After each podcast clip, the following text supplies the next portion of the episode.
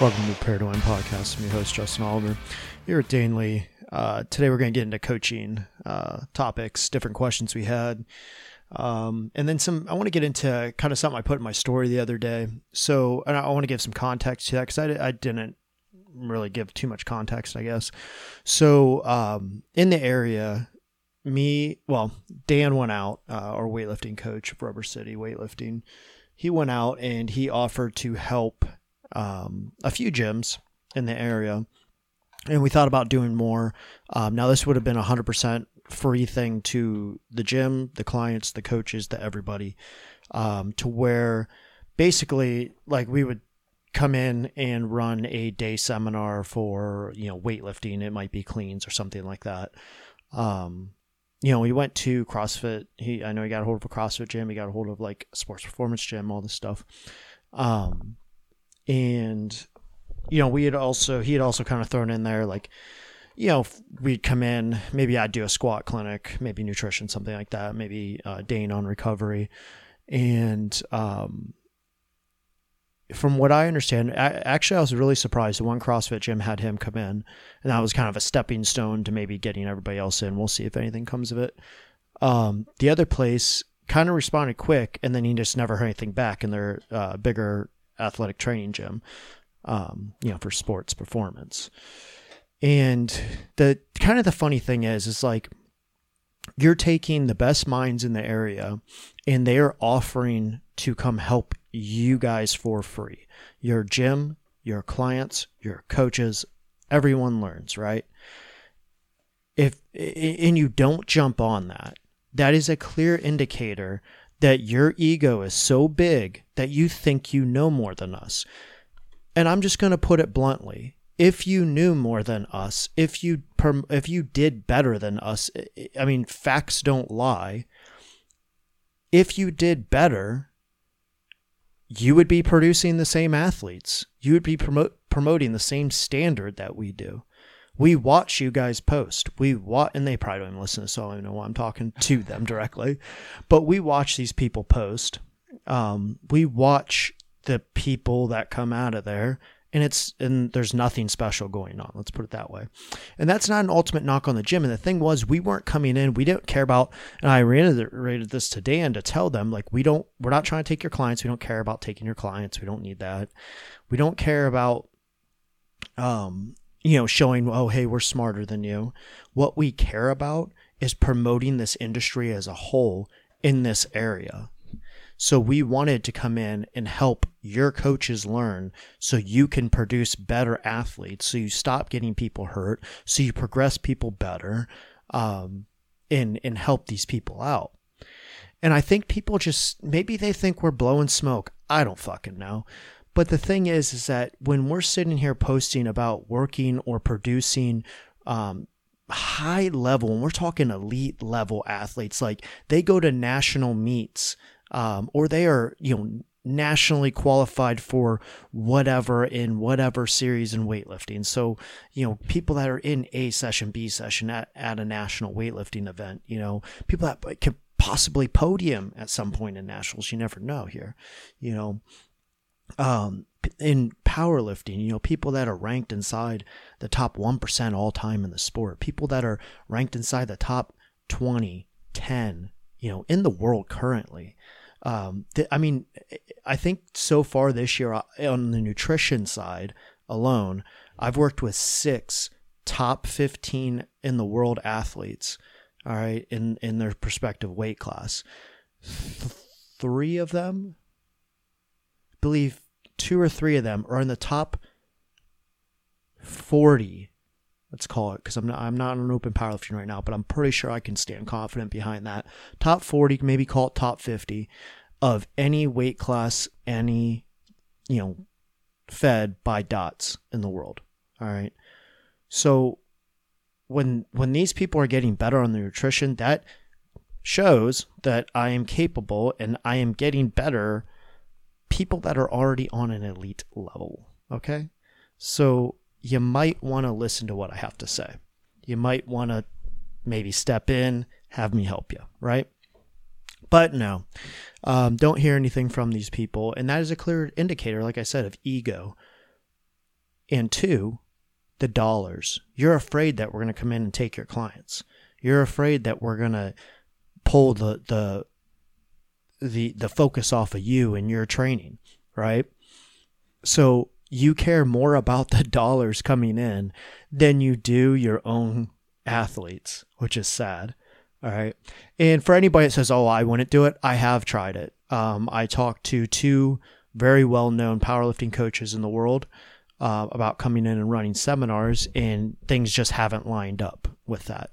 Um, there's been a lot going on, and the way they structure a little bit, um, I want to make sure it's worth it for them to come to this facility, right? Mm-hmm. And I don't care what they have to say, and I hope that the coaches learn. I hope that my clients learn. You know, I hope that everyone in here learns. Just because it's not coming from anyone's mouth that works here doesn't mean it, you know, we're not going to accept it in. Um, it was kind of funny because when I posted that up, some guy that doesn't even follow me, I think he follows Dan, he responded back to me. He took the time to come to my page and respond back to me and said something like, um, that's because, you know, uh, people have had these specialists in quotations in before and they've been such bullshitters uh, that they like basically embarrass themselves and were never allowed back in or something like that. And I wanted, I said, yeah, for sure. Don't doubt it at all. Cause I don't doubt it at all. I don't doubt that there's bullshitters. I don't doubt oh, that there's people that think that they know. But let me tell you something. I've been around the block. I've seen 30 fucking gyms around here. I've seen countless gyms around the country. Okay. It might seem like there's a lot of people who know what the fuck they're doing. There's really isn't. There truly isn't. Even though we say no secrets, all this stuff, it's about application, right? And, you know, especially in this area, there's no one else producing barbell strength athletes, period. All right. Because you're working with high school athletes or college athletes, that's nothing special. I mean, you give those kids anything, they're going to progress. And honestly, the progressions I've seen aren't even great at all. Um, the technique is horrendous. It's not even good. Like, we can't even say it's good at all. All right.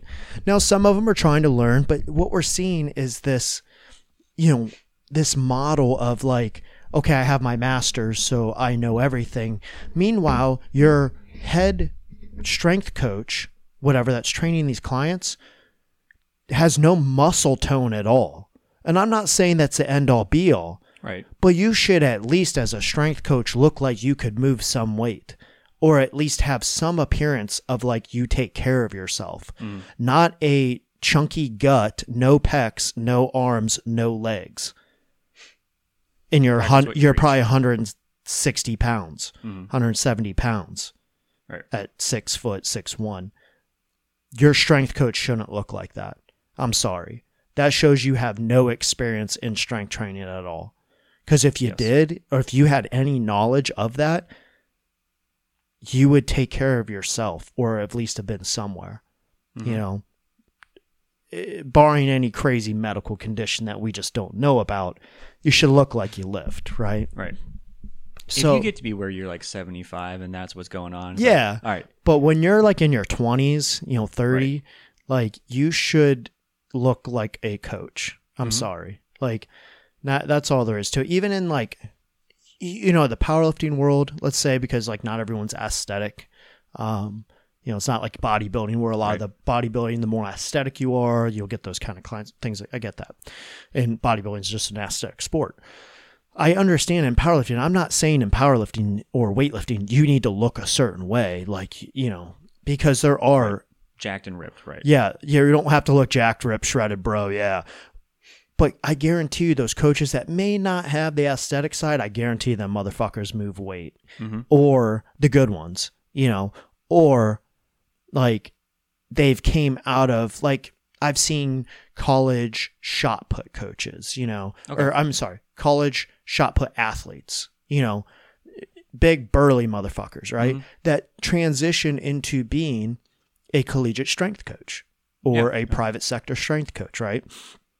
And they're coming from a sport where if you watch most of those people, they are like I described, burly, big chested, big shoulders, you know what I mean? Big, strong legs. They have a bit to them. They're not usually generally coming out with shredded abs. Right. You know, um, they're very powerful. They can oh, yeah. generally move well, you know. Um, so I'm not saying by any means you have to have a certain aesthetic look, but you can't look like you don't do anything at all. Even if your thing was to be, I'm a strength coach, but you know what? I like to run. Okay. I mean, a lot of I've seen plenty of runners that have at least something to them, you right. know. So, um, but I, I, in this case, I don't think that's even the case. So, um, before anyone makes the argument where it's like, well, you don't have to always look the part. It's it's not that. It's what you said before. Like through experience, you will inherently begin to look at least like somewhat something. like you fit in. Yeah. And part of that comes from a business aspect where you're like you're always kind of selling yourself and marketing yourself. Like put that yeah. aside for a second. It's the experience of understanding what it's like to have weight on your back or in mm-hmm. your hands yeah. or what a program should feel like after 6, 12, 32 weeks. What yeah. does a program have to keep in mind um, when you are first starting off and they have no technique. And, years down the line. When they have things really dialed in. Whether you, quote unquote, look the part, like you said, aesthetically, mm-hmm. to have someone be able to look at you and trust you based on your physicality is huge. Well, not to cut you off, but even the more functional um, strength coaches you know that the you see a lot of them the doctor gurus online that yeah. you know are all about function and just moving well and you know all this stuff even those guys have an appearance of like i at least run a program mm-hmm. you know so and a lot of times they'll be posting videos of themselves like deadlifting yeah. and it's not necessarily huge weight yeah but they're trying to let people know like there is some experience here. Mm-hmm. I've been through some of what you've gone through, so there's yeah. going to be an understanding. Yeah. So that's I mean in general in this area where we're at, like that's that's kind of what you see. You just see a bunch of people that have never really done anything. Uh, don't really push themselves, right? You know, so it's it's kind of odd. And the three pillars are, you know, you actually doing something, education, ability to apply. Those are kind of the three pillars of coaching you know, and when I say education, I'm talking. We just like read a book about that. Formal education, you know, uh, certs, things like right. that. Also, because you know, some aren't bad, some seminars are pretty good. You know, so like those those are kind of three pillars. What have you done? What's your education, and what have you produced? You know, through all that, mm-hmm. like as far as clients and things, what what's your results? So, um, you got to have at least two out of the three. You know, and working on the third. Yeah, and, and, and here's the thing, like I, I feel like in this area of the sports performance side, these guys, you know, they, you just get handed athletes, and it's not hard to put 50, 60, 70 pounds on a lift with a new bred athlete like that's coming in three, four days a week or whatever. Right. You know, it's it's it's very easy, right? Especially at those low level weights. Um, so you know, parents come in and these naive parents, you know, this person did this, this, this, and uh, oh God, good job, Johnny. You know, mm. realistically, those aren't very. That's not very impressive. You know what I mean? Sure, the kid got a little bit better, but optimally better? No. You know, so um anyway, that's kind of my little rant about the the post um that I made the other day. I think I think people you know transitioning out of that um, where I said like I gave Charlie Dunifer, mm-hmm. uh, Charlie's probably listening. Hello, Charlie. Um, I hope that this person's going to email him. Someone emailed about CrossFit programming. Right. And it was specific, uh, didn't sound like any kind of niche. And that's what I told the person. Like, if you want niche specialty stuff like Olympic weightlifting, and strength training, or if you want gymnastics work, mm-hmm. recovery work, we can cover that. But if you want just overall daily programming, um, you know, with everything kind of thrown in there and mixed in, um, that's going to be someone else we're going to refer you. And I gave him his email, right? Yeah. Um, so like in that moment, it wasn't the ability, the competency to take that person on. It was that I'm not the right fit for that person. Right. I would, I'm telling you now, like I, I would have not wanted to focus on their program. Mm-hmm. Uh, that's not what I'm kind of in. You know what I mean? I, yeah. I, I can 100% program for it. Done it plenty of times, but it's not what I'm here to do right now. Right. Right. Um, so I didn't look at the dollars I could have made off that guy. I gave that away because I don't I don't need the dollars. I need that person to have good results, right? Right. So I don't care about the money. Um you know, and it happens all the time where like, um, I get some people in. We just had an email about a show, you know, wanting to do a show, and the person's probably shopping around or whatever. Um, and I'll read that and I'll I'll check what it is. I just saw the first part of it. If it's not something that I want to handle or think I can handle, or they're not a good fit, or they're not uh, to a serious enough level, then I'm going to pass them on to somewhere else, someone else. You know.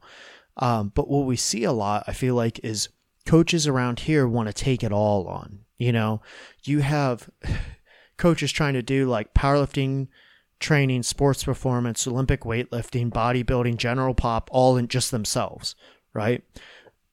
Well, it's not bad to like take some uh take some people on here and there for that stuff in the beginning of your coaching, early years of your coaching, um, just to kind of see maybe which direction you want to head. Yeah. All right. Um, because me myself, I have coached for all of those things. You know, I I, I have the competency at a low to mid level with all of them. Mm-hmm. But past that, like it sways, you know, like I've been doing a lot of strength stuff for a very long time. I've been doing a lot of bodybuilding work for a very long time with that stuff. I can get people conditioned for certain things, but there's some stuff that like, you know, like eh, that guy came in for CrossFit programming and stuff. Mm-hmm. It's like I'm not as in that world now right. that like i'm not going to try to keep up with all the new movements and especially if he wants to be competitive and that's just not what i do right? Um now if someone comes to me and they want strength work then i'll analyze like okay what are you guys doing? And we'll work on that right? Right. Um, nutrition wise what's going on with programming? We'll analyze that but on a day to day, like CrossFit programming stuff, I'm not going to write blocks out like that. It's just not going to happen. Mm-hmm. You know, it's just not, I'm not going to keep up with all of it. I'm not going to worry about it. You know, that what, you know, my, what my rate charges, I, I would almost have to like double or triple it to honestly make it worth right, it. Right. Just sit down and write all that out. So, um, anyway, uh, but yeah, as, as coaches, you know, you, not saying you need to find a niche right away, but you need to kind of get into something and stick to it, not try to take everybody on that comes through. Um, if you're chasing dollars, like that's going to only last you for so long, right? Um, hold on a second. As someone who can speak from experience about spreading themselves too thin, not in regard to the clients that I take on and like not finding a niche, but just like oh, I want to do this project and I want to do this project. And eventually, what I see is that all the projects suffer. Yeah. Take that same thing and apply it to the coaching, where, you know, it's a very fine line. It's a balancing act because we've talked about it where it's like you need to basically say yes to everything in the mm-hmm. beginning before you're allowed to specialize. Like yeah. we see a lot of people who are like, well, you said I need to find a specialty, and they just like right away, yeah, they go into yeah. it with no experience and no, not a lot of knowledge, but they want to have, I guess, that start of a brand? You, in, in, the the start is always Gen Pop. Always. It's never athlete. It's never um, powerlifting. It's never, and it, even though people do this, it should never be that. It should always be Gen Pop first. Little by little. Yep. It like starts to funnel down as you yeah. figure out like what am I good at? What am I? Uh, yeah. What do I have as a resource? Yeah. Like if you're in an area that has 17 CrossFit gyms, you probably don't want to go into competition with them unless mm-hmm. you know that you're way better than all of them. Yeah. You know, in whatever way that is. Yeah. So that process of kind of funneling it down, but yeah, little by little, you got to figure out yeah. what it is that well, because what you thing. what you see a lot, and this happens all the time, is like, okay, I'm strong, I'm a power lifter, a weightlifter, so I'm going to coach powerlifters and weightlifters, and they only know kind of a little bit about their own training, their own self, mm-hmm. um, and they start coaching and they forget that not everyone has their genetics, not everyone is them, and they start coaching people kind of how they would coach themselves. Yeah. And then it's you gotta remember it's Gen Pop people come transitioning into powerlifting. So maybe they've been working out a little bit, maybe they haven't worked out hardly at all, right? And they want to start they tell you that they have. Yeah, yeah.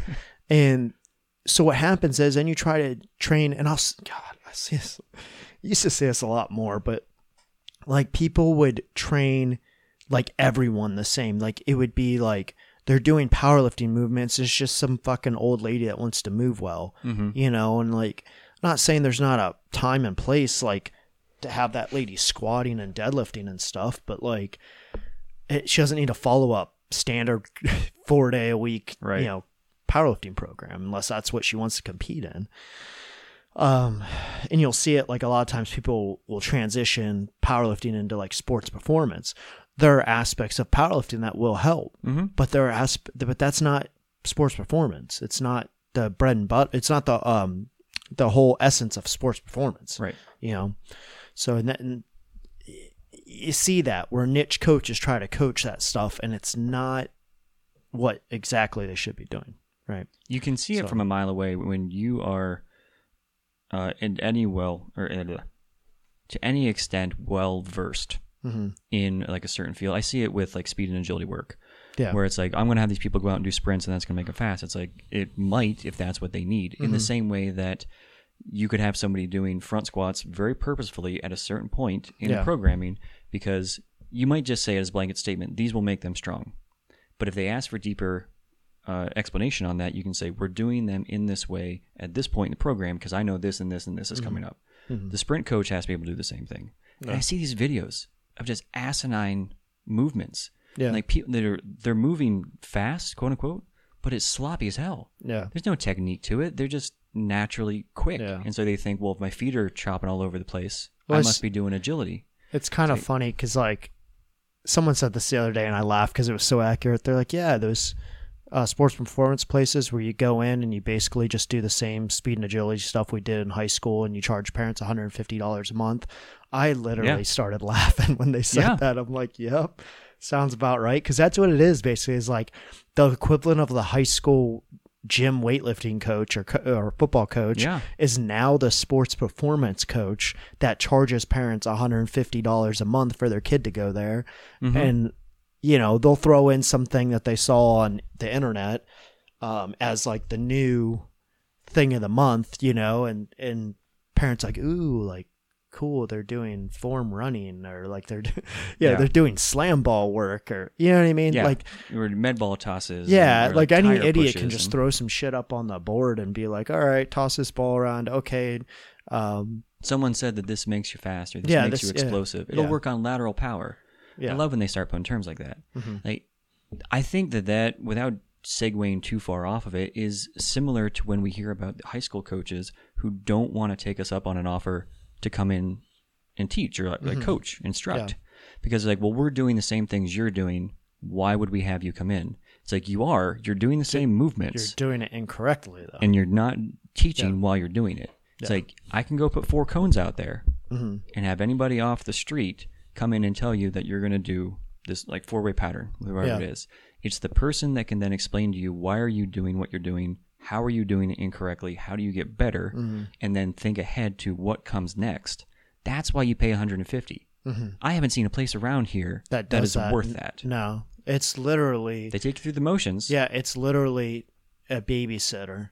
Like they come in, they watch your kid, they throw some stuff on the board. Good job, class. hmm Go team. See you later. Speaking as someone who used to do that, Yeah. Like I worked as a coach, and that was my job to essentially babysit, take them through the motions because I didn't know any better. Yeah. And then once you learn it and you look back on it, you're like, God damn, I sucked. Yep. Like I can't believe that parents were paying as much as they were Yeah.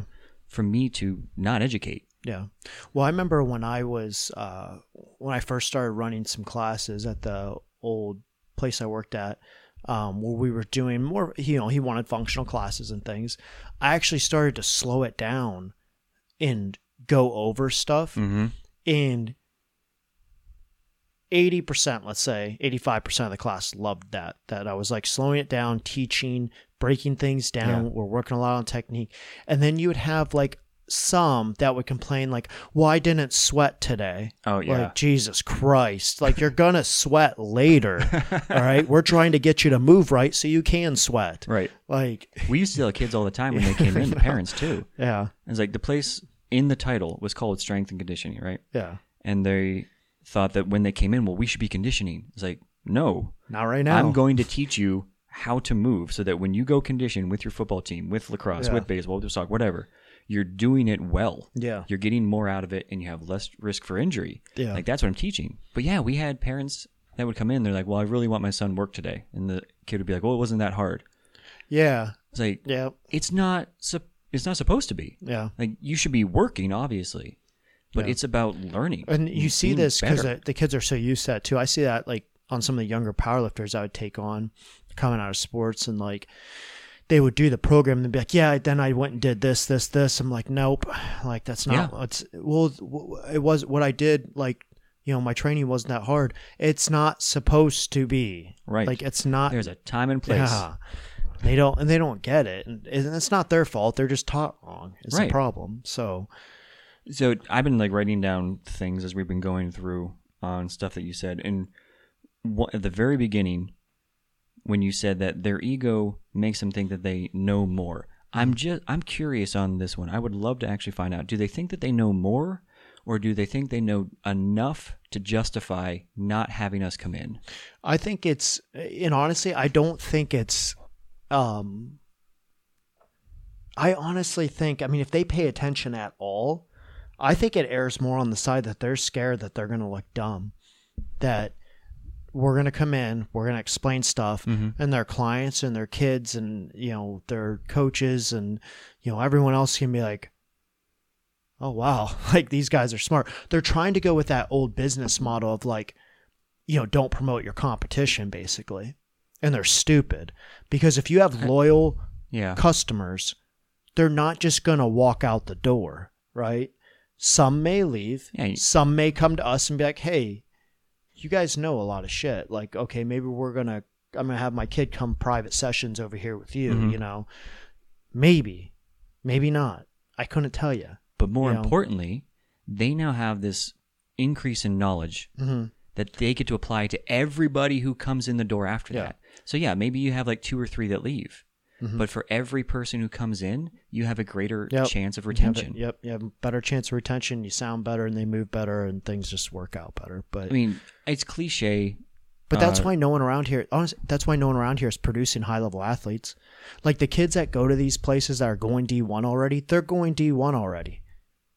They're not. Oh, yeah. It's not from your training. It never would be. It never will be.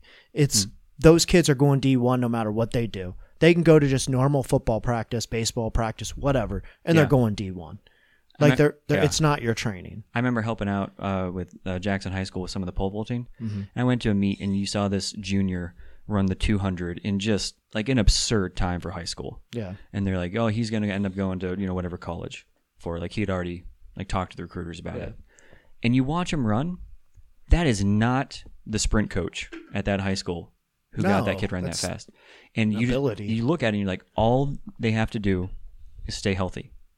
Yep. That's it. Don't work them in Yeah. any way other than keep them healthy. Uh, And here's my thing, and this is a question I want to pose to, you know, um, athletic directors, you know, private sector coaches, private sector um, sports performance places is imagine your kids learning from a young age or a semi starting age 13 14 15 years old hmm and having three years, four years to build them properly, how many more big athletes do you produce? Guess what comes in when that happens? More people. More people. Those schools in Florida that are le- legit, where the Bosas went, I forget what that school is called. Like, parents with money send their kids there, like from out of state to Mhm. go down there, to go to that school for football because that school has produced and produced and produced, right? It wasn't necessarily from a strength coach, although I'm sure they probably have a good one because they have the money flowing in. But it wasn't like from the strength coach. It was it was from the reputation of winning, right? Right. So the parents, you know, they all start Right. flocking in, right? Um, there's a school for hockey. Uh, Lindsay would, uh, and their parents always talk about it over in like Indiana. That's like almost like a, uh, you. I mean, your kid's bored there and everything, right? Okay. But they have a habit of winning, right, and producing these kids. So They get that naturally, but who does these things? It's parents with that are willing to spend the dollars, right? Right. So that not only boosts your school, it boosts your community, right? Mm-hmm. Private sector, that's just more revenues. I mean, it, I mean, your revenues trickle back to the community too, but it's just simply more revenue, right? Mm-hmm. You, these places, um, some of these big institutes and things that are in like New York or whatever, like places people go there. Uh, not at the high school level anymore. I mean, they probably do, but like now they're people, professionals are coming, professional athletes to your little. You know, you started off as a little um, training gym coaching high school athletes or whatever. Yeah. And then you did something with some college athlete, you know, and then the pros start coming in, you know, or you keep one of the college athletes that went pro and you're like yep. that's the person i went to. When i'm home that's who i trust. Yeah yeah. So anyway. The other thing i wrote down from it um, was that again i know it's cliche for anybody who does listen to him because he says it all the time but gary vee is huge on this. He's like give give give. Yeah. Like don't give don't ask for anything yeah just give because that in itself like that's its own marketing sure yeah but it just like you said, helps to increase knowledge. You want to build the field. Yeah. If you build the awareness for the field, you automatically increase the number of potential clients in an area. And if it's if all these in like gym owners and business owners are concerned about is the number of potential clients, that's one of the easiest ways to yeah. increase the possibility of having more people to retain is increase awareness. Yeah. And if you have a gym that has lower and lower expectations for the people yeah. who are coming out of it, you're taking away the awareness. Think about this. This area has grown with money, right? Mm-hmm. In the last 10 years or so. Man, give it like another 10. Okay. think of this. Truly think of this. Mm-hmm. 10 years ago, how many sports performance gyms were there around here? 10 years ago. I can think of one. Maybe. Yeah. like maybe two, maybe there was an underground one or something. But you're talking like like dedicated sports performance, like that's all they did. Yep, I can think of one. Yeah, yeah. Now, how many are there? Oh, you God. know, as the money comes up, more sports performance gyms pop up, right? Mm-hmm. Now, sure, people saw there was an underserved market, but also people are chasing the fucking dollars. All right, that's what's going on.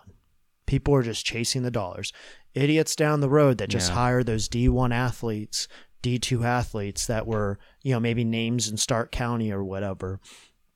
They're hiring them to bring the parents in because oh look we have this kid guy that went to whatever D1 school and yeah. maybe he went pro for a little bit and dropped that doesn't mean he knows shit. No. You know, but that's the naive the parents. That's why like you know, we've wanted to go run these seminars even at the school Mm-hmm. Not even in those other train gyms at the school, so you can see. You know, um, and it's kind of funny. Like the the one kid that I took on for powerlifting from his high school. All right, those he he said there's kids in his high school who know who I am, and I'm not even in the sports performance like deep into it world. Right.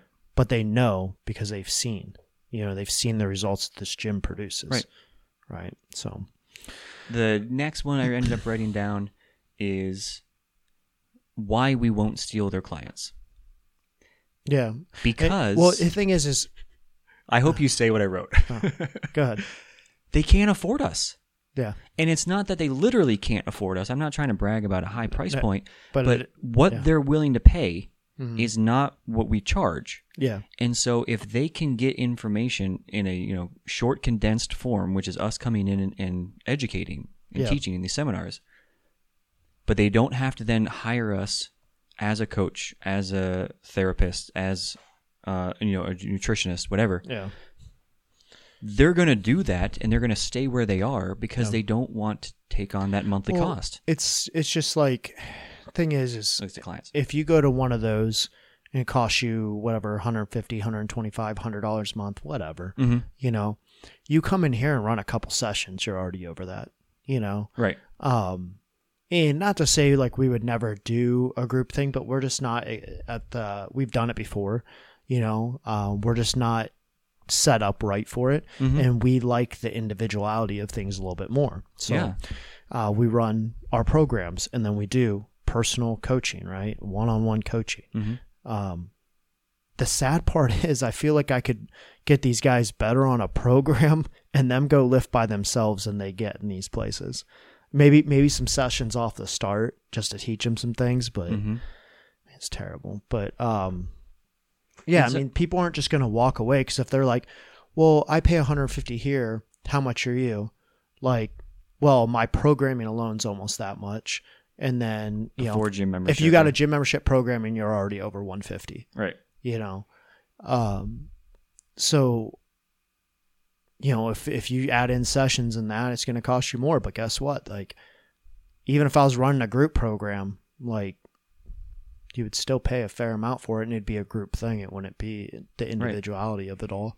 And if So- people see that and they know that, like Yeah. that, just again to my point, is more evidence that we're not going to steal them Mm-mm. because they might see that we know Yeah. something that their coach Well, it's, previously it's didn't. like the CrossFit gym thing. Do we have a CrossFit gym here? Last I checked, no. You know, so it's like, why wouldn't you bring in these coaches that are going to know a lot about the movements that you're doing, you know, and teach them in depth for an hour or two, and you could sit there and learn. So when you get new people in, you seem smart, right? right. No brainer. But you know what? In the end, we probably will pick up one or two of your clients for uh, like side strength, side recovery, Olympic, whatever, nutrition. We probably will. It will happen. We will take, Yeah. you know, but they're staying probably in your gym. They're still doing the classes. Oh, we've seen that how many times? But they're yeah, I'm fuck, we're doing it now. Yeah. You know, but they're wor- they're working in there, training on side programs with us, so they don't go hire uh fucking Bob from California to do their programming anymore. right. They hire us down the road, which we don't offer the classes. You offer the classes, so you get them on the classes. We got them on the other stuff that they're already going outside of you to pay for anyway. That's what was always crazy to me is like when these CrossFit gyms within the CrossFit gym, you would have like a dozen people that were on like Catalyst training or Cal Strength Yeah. or MASH or whatever. Yeah. And, um, you know, it's like if we, well, we did have CrossFit gym, but the whole thing with that, they wouldn't have been on that shit. They would have been under Dan. And Mhm.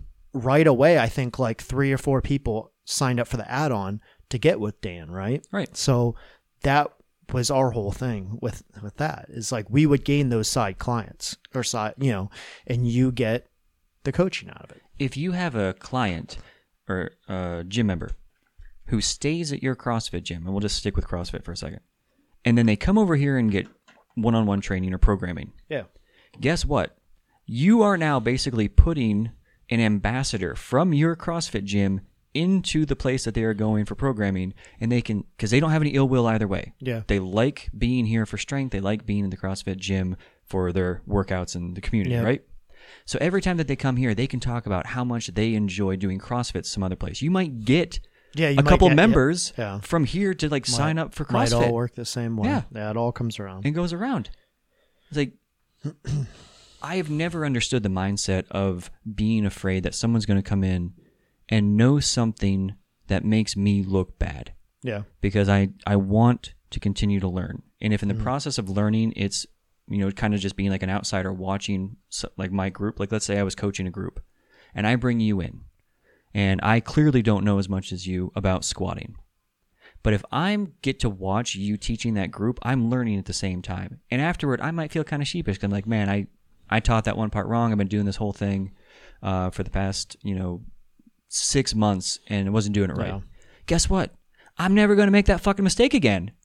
I only have to feel bad for like the hour or so that I realized I made a mistake, and then you get better and you never do it again. Yeah. I've never understood that fear of you know looking foolish for a split second Yeah. if it means that you never have to do it again. Yep.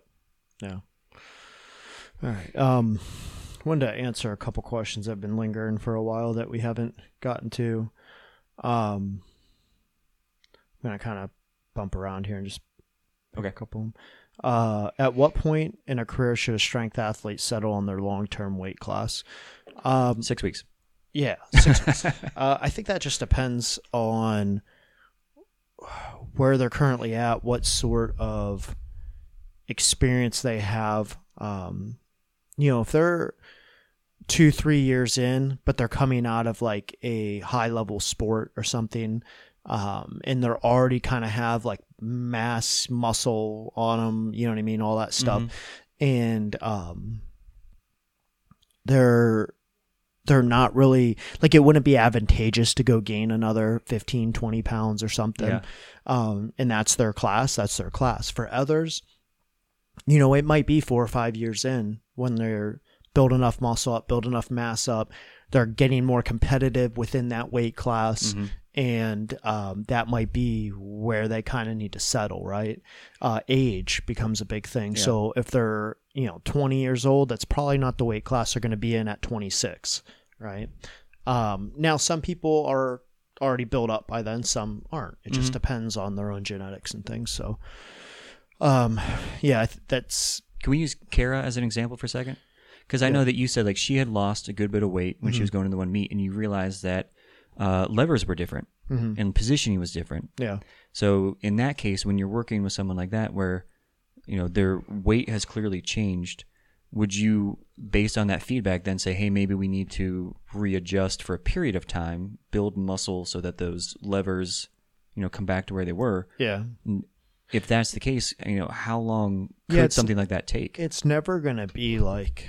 That's why I've tried to explain. Like right now, she's worried about her weight pop back up like a couple pounds, and it's like that.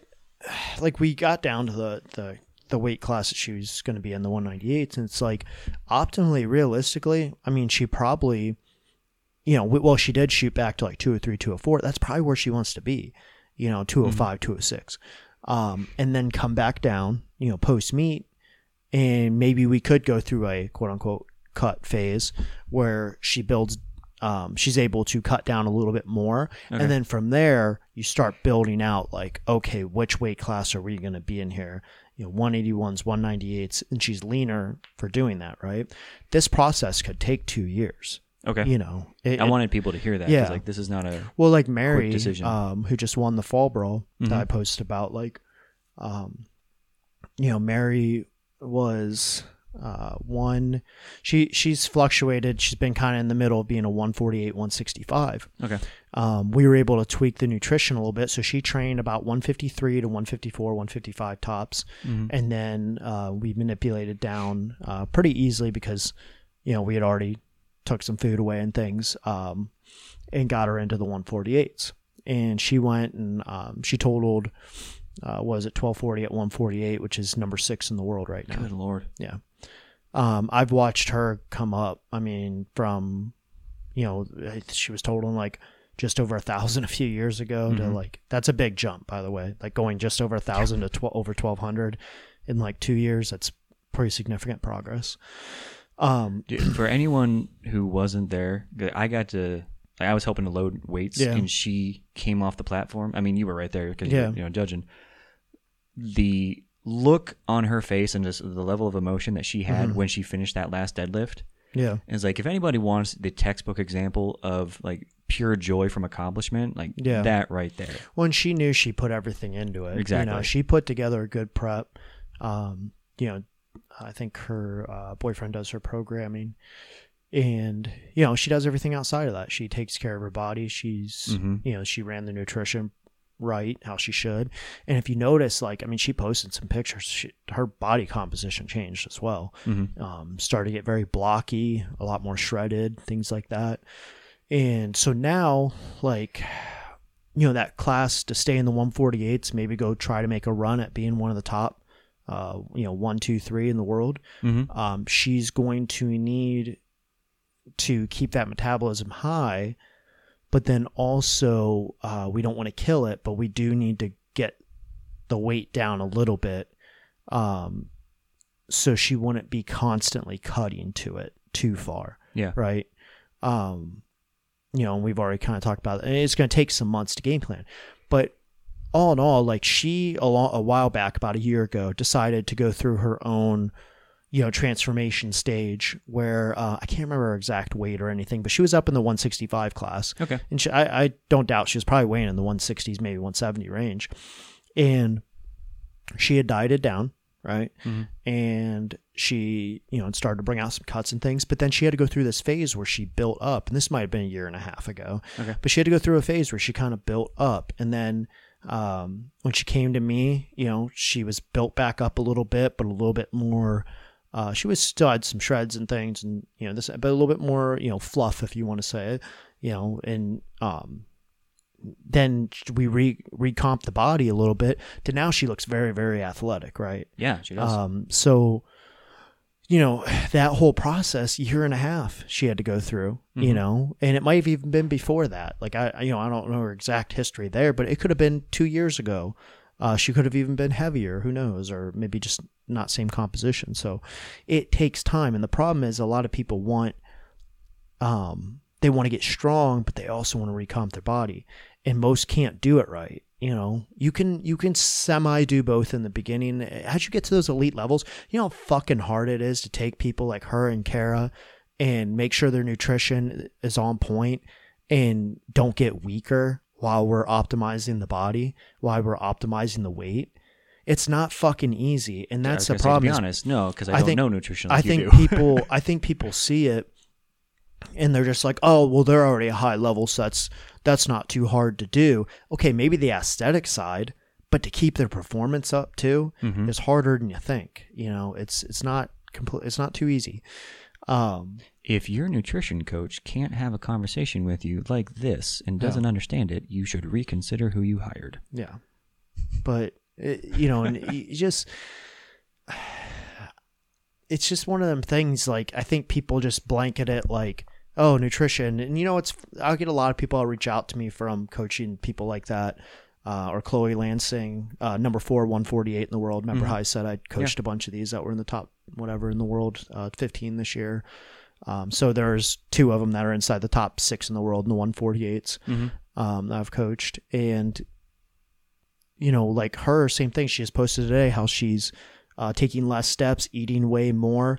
She felt like burnt out. She felt like shit you know a year ago when she was trying to stay you know same weight yeah. eating eating less taking more steps like all this stuff now less steps better relationship with food happier about it feels good you know eating more all this shit and yeah. all she's doing is applying the principles that we kind of worked on over the course of however many six seven months i worked with her or whatever it was mm-hmm. um and but no nutrition is just eating healthy yeah but That's i think people like they don't realize that like to to, to make sure these sarcasm, people don't get weaker while doing that not everyone can do that either. Like you're not you're not going to just hire me and i'm magically going to make you shredded without losing any strength for the short term. Right. You know it doesn't always fucking work that way. So stop the expectations of like i'm going to get stronger and shredded at the same time. You have to go through phases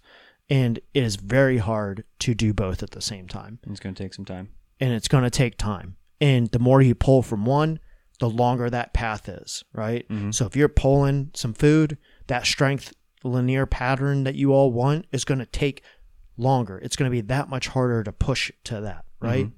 So you got to go through phases. All right. That's my rant on that.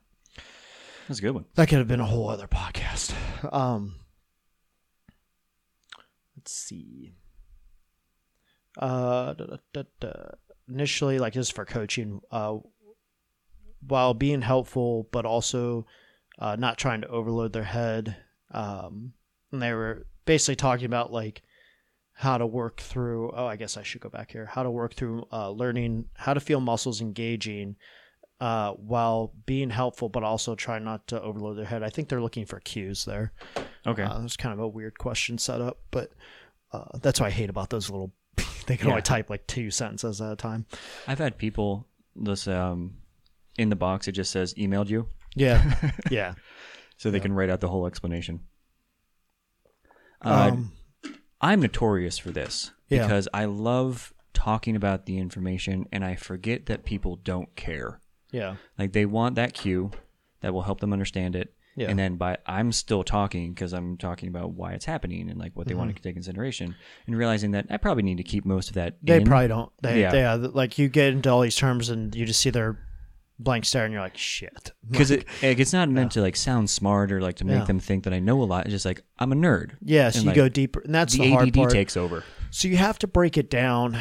Like this is what I do with clients. Is I start like if I'm doing the squat, I always do it the same way. I have them unrack a bar mm-hmm. and I have them, and this is like assuming that they, you know, squat and stuff. Yeah. Um, you know, it's just my method. It's not always the best. I know there's other ways to test function first and all that stuff. We get that. But I'll have them unload a bar and I just say, show me a squat with a bar, mm-hmm. give me three reps. I watch them unload and I just pick them apart on everything that I see. Mm-hmm. Then I take it from baby steps. I show them how to stand to unrack the bar, how to breathe before you unrack the bar, how to unrack the bar, mm-hmm. how to take your steps, how to breathe and brace, how to root to the ground, how to externally rotate in the hip, yep. you know, how to set the lats, like all this shit, just boom, boom, boom, boom, boom, boom. So I give them a checklist of like 10 fucking things, right? Mm-hmm. Right off the start. But it's a compounding builder that I do over the course of like 45 minutes. Yeah. Right. And so it's not just like, hey, on this next set, from there, do all 10. From there, then we start working through like maybe one or two cues about the bracing, okay. about the rooting or whatever. Um, then as they get, and this is what pisses me off. A lot of people don't do their own homework, don't know their own things, um, don't you know, aren't students of the game, as I always say. Um, so I get questions from people I've been lifting three, four years that are basic fundamentals, and that's why I want to make these videos today. Of like, mm-hmm. these are basic fundamental things that you guys should know about your lift that like I see so many people screw up and I just don't get how. Like and I think it's just complacency with their technique and their training, right? Okay. So when I'm giving cues back, like it might be one or two sentences, it might or it might be a couple words. Didn't externally rotate at the hip. You know, mm-hmm. rooting into the ground. Like things like that. It might say, you know, um, with their um, lat engagement. You know, on, on, a bench, I just gave this one to Kara about like settling the shoulders back, you know, into the bench, letting it settle, not overextending, hyperextending, you know, out of the shoulder girdle, letting it settle back in, mm-hmm. and then setting the lat. Explaining that, right? Those are simple things. Those are day one things, right? But even advanced lifters forget them, and then you try to explain it, and they like might not comprehend it right away right because yeah. they've been so out of tune you know but as a coach you can't like focus on i might see six things wrong with your lift i have to go for the the biggest problem first right, and right. then i have to nitpick later and you might have to work on that biggest problem for a couple weeks before i start on the next problem right right so you if you try to overload then people think about 50 things at one time and that's when you see these wonky lifts where you can tell they're in their own head. Mm. It's not fluid. It's like you see it all the time in the squat when they're working about the they're worrying about the descent and they're thinking about all those things, but then they forget, oh shit, I have to come up with the bar, you know, and like they kind of like do that little pause, wiggle almost thing, and then yeah. they're like up, and then they blast up because they then they're thinking about re-engaging everything or mm-hmm. whatever, you know. So I remember I was on training trip with the swimmers, and they were doing box jumps and you it's I wasn't there for coaching. I was there for massage therapy, but it's just ingrained in you. It's instinct. Like you watch someone move and there's things that you want to fix. And I stopped myself. I went over to the head coach and I was like, "Am I allowed to say something?" And he goes, "Yeah, absolutely. Go ahead." Because what I realized is I don't know where they started. I don't know what their coach has given them like up to that point.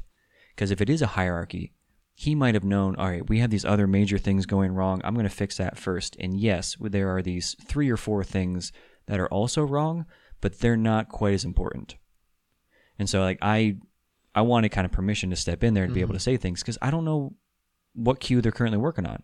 And without knowing that, I could be contributing to that overload, making them feel overwhelmed as they start, you know, overthinking it and all right, I need to feel this happen, I need to feel this with my arms next thing you know, it looks like shit because there's just too much in their head. Yeah. And no matter how many cues you gave collectively between all the coaches, it just gets screwed up. Yeah. Yeah.